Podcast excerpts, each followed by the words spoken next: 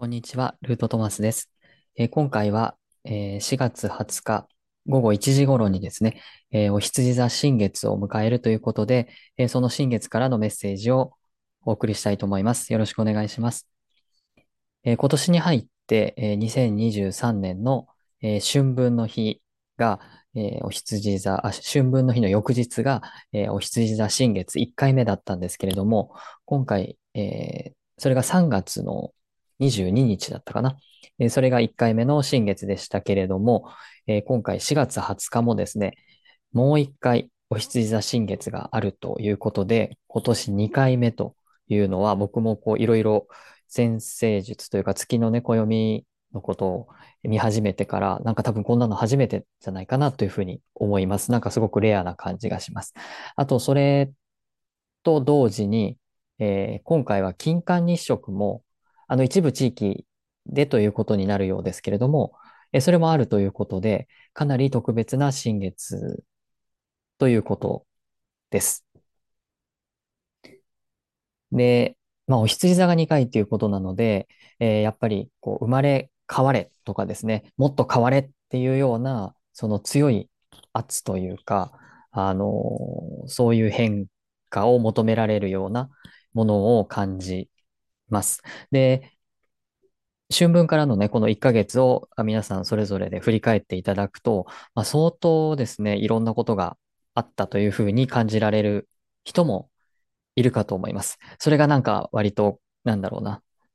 割と敏感に、えーいろんな情報を集めている方にとってはですね、もうとんでもない情報の多い1ヶ月だったというふうに感じているという人もいるかもしれないです。だからこれはあの、えー日本で、えーいろんなことがもちろん起きている、世界でも起きているというふうに言えると思うんですけど、それはまあ個人で起きているだけじゃなくて、社会全体でもですね、これは生まれ変わろうとする、あるいは生まれ変わらないといけないっていうことを、まあ、あの感じて、その背中を押されるというかですね、圧をかけられてるっていうことがあります。なので、すごくこう、しんどくなってる人も実際多いかな、多いんじゃないかなという気もしています。まあ、そういう方はちょっと、あの、リラックスしたり、えー気圧の変化も激しい時期なので、あと天気の変化も。なので、やっぱりちゃんと体を休めるとか、無理をしないとか、自分の疲れに敏感になるっていうことは必要かなというふうに思います。えーそんなね、あの変化に対応していかないといけないよっていう、えー強いサインが来ているので、まあ、その辺のメッセージをお伝えしたいと思います。で、あとはですね、この今回のこの記念すべき、えー金環日食も含めた、あの、お羊座新月を最後に、えーこの新月と満月でタロットのカードからのメッセージをお伝えするというシリーズは、あの、終了し、ます。えーこれで最後となります。えーっと、これまでね、え19月末、10月頃からね、見てくださってる方、本当にありがとうございました。えーこの YouTube のチャンネル自体を終わるわけではなく、あのこれからもタロットや生命の木、えーそしてスピリチュアルなこと、並木義和さんの話なんかも含めて、それは配信をもちろん続けていきます。で、この月とタロットを掛け合わせたメッセージということ自体は終わりますけれども、えっと、このチャンネル自体はですね、あの宇宙を抜けて魂に帰るという、えーコンセプトで、えーそういうスピリチュアルなメッセージを発信するものとなるので、えそれはですね、今後もずっと続けていく予定で、またタロットと、まあ、月や星との絡みで何か、えー定期配信というわけではないんですけれども、こういうふうにあの発信はあの続けていきたいと思ってますので、今後もぜひご覧いただけたらと思います。はい。では、えっと、羊座の特徴に入っていきたいと思いますが、はい。えーお羊座は、あの、前回もお伝えしたカードなので、皇帝というカードです。えーお羊座の特徴としてはね、あの、十二星座の、まあ、スタートということで、まあ、新しいスタートを切っていくっていう、まあ、トップランナーっていうのが、あのあります。で、火のエレメントでもあるので、うん、そういう好奇心とか、えーこれから何かをスタートしていくエンジン的な、まあ、そういうような、うんパワフルな特徴があるかなと思います。自分で自分の道を切り開いていく、えー、パイオニアであり、バイタリティがあると。まあ、そういうふうにして、えー、自分というものを主張していく最初の、えー、突破するエネルギーみたいな感じがあるので、やっぱり力強さとともに、まだまだ未熟っていうようなニュアンスもあのあるかなと思います。まあ、そういう、えー、っと、未熟なんだけれども、0を1にしていくパワーっていうのは、あの何よりも強いというのがこの、えー、お羊座というふうに言えます。まあ、前回もお伝えしましたけどね、今回この絵を出してみましたが、この顔がですね、こことここ、そして後ろのこことここにもあったりして、まあこのちっちゃいこれもですね、実はちっちゃい形でお羊座じゃないかっていう言われている、こうお羊座の、えー、記号がいっぱいの工程です。はい。では、えっと、生命の木とのね、絡みで、えー、見ていきたいと思いますけれども、あの、工程の場所を確認したいと思います。えー、工程は、え、2と6のパス。これもね、前回と同じなので、あの、繰り返しになりますけれども、2と6のパスです。えー、2は天皇星です。この天皇星が該当していて、この1、2、3っていうのは、あの、人間が、あの、全く感知できない、この深淵の上は人間が全く感知できない神の世界というふうに言われていて、その神の世界の一つである、まあ、その力を司っている天王星が、あの、起点となって、この6の太陽へ、ハイヤーセルフ、初期のハイヤーセルフですね。この10がこの地球の肉体の私、9が、えー、普段自分を自分と思っている、えー、私、えー、そこを俯瞰する。そして、この1のね、神の世界なんかと、まあ3にもですけど、つながる、えー、通常の私よりも高次元の私という、えー、そういう場所に、えー、降りてくる、このパスが、えー、っと、工程です。神の世界から、この高次元の、えー、私に何かを下ろしてくる、ひらめきを下ろしてくる、えー、アイデアや、うん、なんだろう、神の言葉みたいなものを下ろしてくるのが、この神の世界と、えー、この私の高次元の私をつなぐこの工程というパスになります。三つつながってるのでね、その中でも特に、えー、ひらめき、アイデア、えー、そして、えー、何か自分が与えられたものみたいなものを意識するというのがこの26パスになります。そんな場所にある工程なんですけれども、そもそもこの皇帝っていう名前からしてもですね、えー、非常にパワフルな、あの、直接神からの、うん、すごく大げさに言えば啓示を受けるような、まあ、そういうような場所にあるメッセージなので、さあ、いよいよこの人間の世界にね、えー、自分自身の、まあ、運命を背負って、え、人生をスタートしていきますよっていうのは、そんなパスなんですね。それが今年2回来てるっていうことは、まあ、結構、あの、そのスタートを強調されてる感じがします。で、まあ、これはね、今も、ハイヤーセルフのひらめきとか直感とかインスピレーションとか、まあ、そういうふうに、えー、なるんですけれども、前回は、その、かなり初期の度数で起こってる、えー、と、春分からすぐの、あのー、新月だったということと、えー、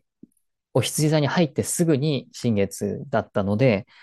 とにかく自分の直感を信じて走れってスタートを切れっていうメッセージという形でお伝えしました。でも今回はあれから1ヶ月経っているので、えー、月もそろそろお羊座を抜けてお羊座に入ろうとしている。お羊座の最後の方の度数で起きている、えー、新月ということになります。なので今回のメッセージとして強調したいのは自分の自身がその受け取ったメッセージ、ひらめきの中身として、自分自身がこの世に生まれてきた意味とか、この世で使命につながるということ。まあ、そういうことへと、えー、お牛座の方にね、えー、その運命みたいなものをしっかりと認識するために、ちゃんとその中身を、えー、感じていくっていうことが大事ですよっていうようなものですね。前回のメッセージとは異なる点としては、ただ走る、ただキャッチするっていうことだけじゃなくて、その中身をね、しっかりと、えー、理解するために、がっちり受け取っていくというかね、えー、それを自分自身も自分に問いながら、あの、大牛さんの方に移動していかないといけないという、まあ、そんなところがあります。えーなぜ今回、あの、その自分の、えー自身が、えーこの世に生まれてきた意味とか、その使命とかね、そういうものについてきちんと、えー認識していく必要があるかっていうと、えー前回の、えっと、1回目のお羊座新月の翌日がですね、冥王星が水亀座に入った日でもありました。ま、だなので、えーこの冥王星っていうのは破壊と再生っていう、あの強いメッセージ性のある星であり、まあそれが水亀座に入るっていうことで、また水亀座もこれが変革とか、えー改革っていう意味がありますので、まあその二つが、こう、二つ、二つのその、なんていうか、破壊と再生みたいな、その変革と革新みたいな、まあそういうものが重なった時代が、えーこれから20、約20年ほど始まっていく。もちろん、あの、逆行する、してヤギ座に戻るっていう時期もあるみたいですけども、まあ基本的にはその、それをスタートをした後の、まあ、新月ということもあります。これは本当に誰もが人生の大きな変化に直面しやすい時期、20年に入ったということでもあるので、やっぱりこの別な動画でもお話ししてますけども、特にこの8月までの、8月まではその変化が、変化の流れが非常に大きい時期でもあるようです。なので、やっぱり、その、そういう変化とか、革新とか、破壊とか、再生とか、まあ、そういうメッセージが来ているときに、お羊座が2回あるっていうことは、それをスタートを切るにあたって、ちゃんと自分の中で、その新たな破壊と再生に対応していく、生まれ変わった自分自身みたいなもの。えーそれは、えっと、社会に合わせて自分を作るんじゃなくて、自分の使命をきちんと生きるっていう方向に変えていかないといけないんだよっていうことを、あの、言っている。もうなぜなら社会は破壊されてしまうんだから、自分が合わせてきた社会っていうものにも合わせていくようなものはもうないんだよっていうことですね。そうじゃなくて、お羊座なので、0から1を作るんだよっていうことですね。えーそういうような大きな変化を、あの、求められてるのかなという、その念押しというかですね。あの、そういう意味で2回目のこの新月があるのかなというふうに思います。はい。あの、タロットでもこの、うんと、占星術でも、この星座、ちょっと、こちらのカードをね、えっと、皇帝とちょっと司祭のカードと並べてるんですけども、あの、タロットのこの順番、星座のこの順番を成長段階に合わせているようなところが、あの、心理学的な解釈としてはあります。で、この皇帝が誕生っていう意味ですね。で、それから司祭っていうのが、この周りの、えー自分自身を守ってくれる環境みたいなものを表していて、このお父さんと先生みたいな風に捉えることがあります。で、皇帝の前に女帝があるので、まあ、女帝、お母さんがいて、お父さんがいて、先生がいるみたいな、まあ、そういう風な、あの、読み方をするんですけど、この皇帝から司祭に上がるときっていうのは、要は、女帝と皇帝は両親なので、最初生まれた時からいつもそばにいる人っていうことにはなります。そういう守られたお家っていう意味があるんですけど、この皇帝から司祭に入るときっていうのは、この自分の守られていた家を出て、学校に入るみたいな、そういう人生の最初の小さな社会の中に、親、両親以外の大人と出会いながら、こう、新たな環境に自分自身が馴染んでいくっていう意味があるんですね。なので、えっと、おひ、お羊座からお牛座に変わるときっていうのは結構大きな変化、えー環境の変化みたいなものがある感じがするんですけど、それぐらい、やっぱり、えーお羊座の初期じゃなくて、お羊座のほぼ終わり、もうお牛座に入るときっていうのは、もう、あの、これからは、え4月からね、あの、学校行くんだよ、みたいな風にして、えーちょっとドキドキする変化を経験する。それぐらいの自分自身の人生の変化のタイミングだっていうことですね。それが、あの、今、来てるんですよ。幼稚園から小学校に上がる。もしくは、その、ずっとずっと家にいた時から、初めてその、保育園や幼稚園っていうね、その自分の家以外のところに行くっていう、そういう守られていた空間から出るっていうことですね。そういうような変化のタイミングです。それは今まで当たり前だと思っていた社会とか、あの、当たり前にあると思っていた会社っていうのが、はい、なくなりますよって、もう会社や社会はあなたを守りませんよって、まあもっと大げさに言えば、国とかも含めて、えー地方自治体とかも含めて、そういうものが守ってくれるっていう時代から、自分で自分を守るっていう、えー環境に変わっていきますよっていうようなぐらいの、まあ、変化。それに対応していかないといけない。あなたは自分で自分の足で立たないといけないんですよっていうこと。まあ、そういうふうにして、この社会に、えー新たな自分、今までとは違う社会に参入していくんですよっていうようなこと。まあ、それぐらいの変化の時かなっていうふうに思います。はい。で、ちょっとね、この皇帝、あ、司祭のカードをね、出したのにはもう一つ意味があって、えっと、なんで自分の使命とか自分の運、えー生まれてきた意味とか、そういうものを大事にする必要があるかっていうとですね、この大牛座ですね。まあ、あの、大牛座というか、この司祭というカードが大牛座対応してるんですけど、この、えー大牛座である司祭は、えーあなたの、その、信じるものややるべきこと、果たすべき使命、えー信じてするべきことは何かっていうことを、えー胸に手を当てて、えーしっかりと考え、そしてそれに基づいて行動していくっていうことを表すカードだからです。この信仰心っていうのが、まあ、えーっと、司祭のね、テーマになるんですけど、自分は、えー自分自身がね、神様とつながってというか、えーその、大元とつながって、自分がやるべきことをするために、まあ、生まれてくるわけなんですけど、それが何なのかっていうことをしっかり考えて、え行動する。自分で自分の力を信じるっていうか、自分の使命を信じて、やるべきことを信じて、そしてこの世界で生まれていくっていうね、あのー、大牛座は、えっと、体、肉体、自分の、えーなんだろう、透明な、その、火のエネルギーが実際に形を伴ってくるっていう意味があるので、なので、自分自身の使命や運命を引き受けてきた、その、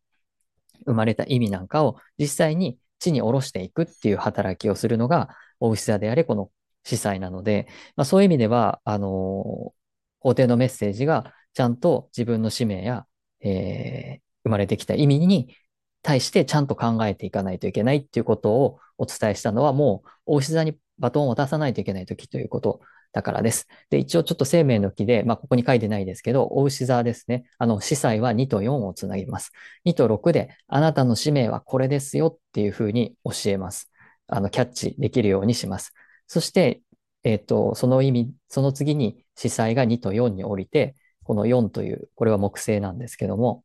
えーいろんな可能性ですね。えーそういう拡大していくエネルギーなんですけど、そういうものに対して、えー司祭は、あの、降りてくるという感じになります。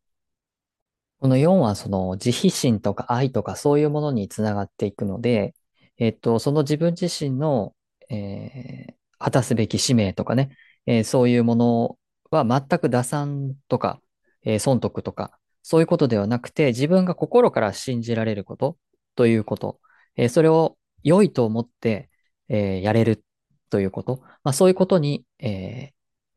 そういうことを愛でもって、あの、行動していくっていうのがこの司祭のパスなので、やっぱりその、この社会にとってどうのこうのっていうことじゃなくて、あくまでもこの天皇制ですね。いずれのカードも天皇制、つまり神の世界につながっている。えーそれを、あの、外に発信していくエネルギーになってくるので、まあ、そういうふうにして、あの、こう、お羊座からお牛座へっていう、この分かれ、えーこの変化のギリギリの直前のところでもあり、えーそして、えーっと、お牛座がそういうふうにして自分自身が実際にあのどういうふうに、えこの現実で、えと、使命を果たしていくのかっていうことを考えていかないといけないというところに入っていくので、なので、えーっと、ちょっとお牛座と皇帝と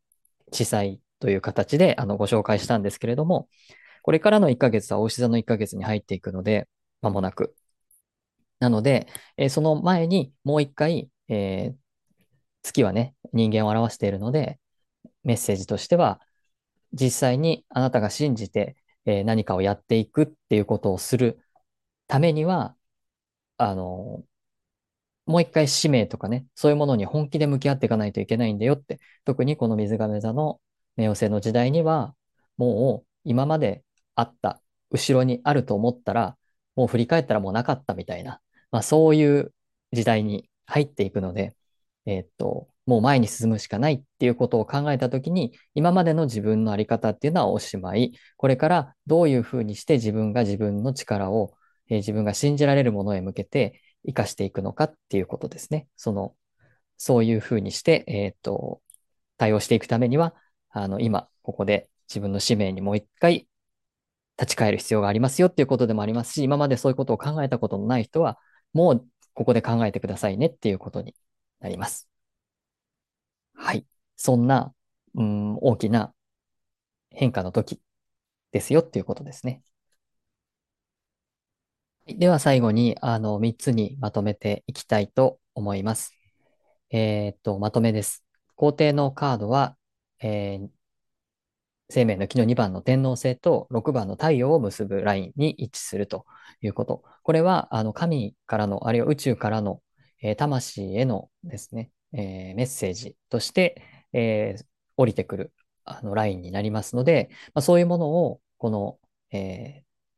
新月ではしっかりと意識して受け取るっていうことを大切にしていただくといいかなと思います。そして、ただ受け取るだけじゃなくて、えーそれはもう、あのー一回ね、えーっと、3月にもあったことなので、それが、えーひらめきとして受け取るだけではなくて、実際自分の使命として宇宙は何を自分に求めているのかっていうことを、までをあの考えていく、その中身まで、えーしっかりと、えー意味を理解していくというか、あのメッセージの意図をね、あの、現実に自分に落とし込んでいくことがすごく大事になる段階がこの2回目の新月の意味としてあるかなと思います。で、えっと、2つ目がね、皇帝を羊座から司祭、大牛座へと、まあ、月もね、えーそして太陽ももう入っていく直前での新月です。なので、今一度その自分の使命、魂の使命が何なのかっていうこと、それを実際に、えー自分の使命として受け取って、そしてそれを行動に移していくために、あの、自分の使命と自分自身を育てていくのが大牛座司祭になります。まあ、司祭はね、先生っていう意味があるので、まあ、その先生のもとですね、えー自分自身が、あの、心の方というか、道徳とかね、そういう果たすべき使命をきちんと自分が理解し、そしてそれを行動に移していくために学んでいくような大牛座シーズンに入ります。なので、えー今一度この羊座のえー新月は、あなたにこう、上から下ろしているメッセージが何を言わんとしてるのかっていうことについて、ちゃんと理解していく必要がありますよというふうに念押しをしている新月かなと思います。はい。そしてその自分の使命とかね、そういうものがなんで必要になってくるかというと、まあ、あの、この冥王星水亀座時代という、あの、大きな大きな変化の時ですね。えー昨日まであったものがもう今日はないとかですね。あの、今まであったものがもうないみたいな、まあ、そういうことが起きうる、えー時代に、今まであったその社会ですね。昨日まであった社会、あるいは会社とか、えー組織とか、あのーまあ、自治体とか国家とかも含めて、当たり前にあると思っていたものがもうないっていうことが起こりうる、あのー時代に入っていきます。えーなので、そういう今まであったものに合わせて自分は、じゃあその会社に行ってこういうことをするとか、あのなんだろう、税金を納めるからこういうことをしてもらうとか、まあ、そういうことでもって、えーやっていた。そういう自分というもののあり方から、えーこの2と6のラインですね、お羊座のラインで自分自身に求められている、社会ではなく宇宙から求められている自分の使命みたいなものに対して、あるいは宿命みたいなものに対して、自分がちゃんとそっちに軸を合わせて、その軸で生きるっていうことが求められるときということで、本当に根本的に、えー変わっていくんだっていうことですね。そういうことが、あの、この2回目のお羊座、1回目もまあそうでしたけど、2回目はより具体的にね、えーどうある必要があるのかみたいなことを教えてくれるところだったかなと思います。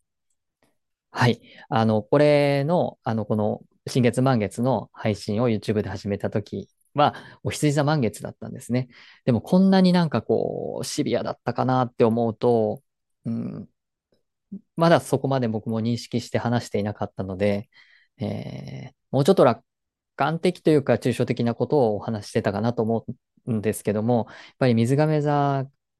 冥王星が水亀座に入ってから、特にこの春分を超えてから、もう少し遡ると、その昨年12月の冬至を超えたあたりから、ぱりなんかこう、だんだんなんかこう、内容が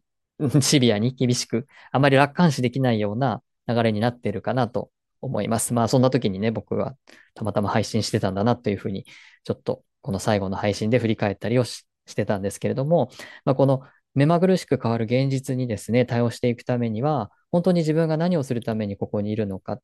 ていうことですね。それを社会を見ててもですね、もう社会はもうあの変わるので、どっちにしても。えー、やっぱりそれ以上の段階、生命の木でいくと、あの、6以上のところをちゃんと見て、えー、生きていく、いかないと、本当に、うん、振り回されてしまうし、なんだかわからないうちに、えー、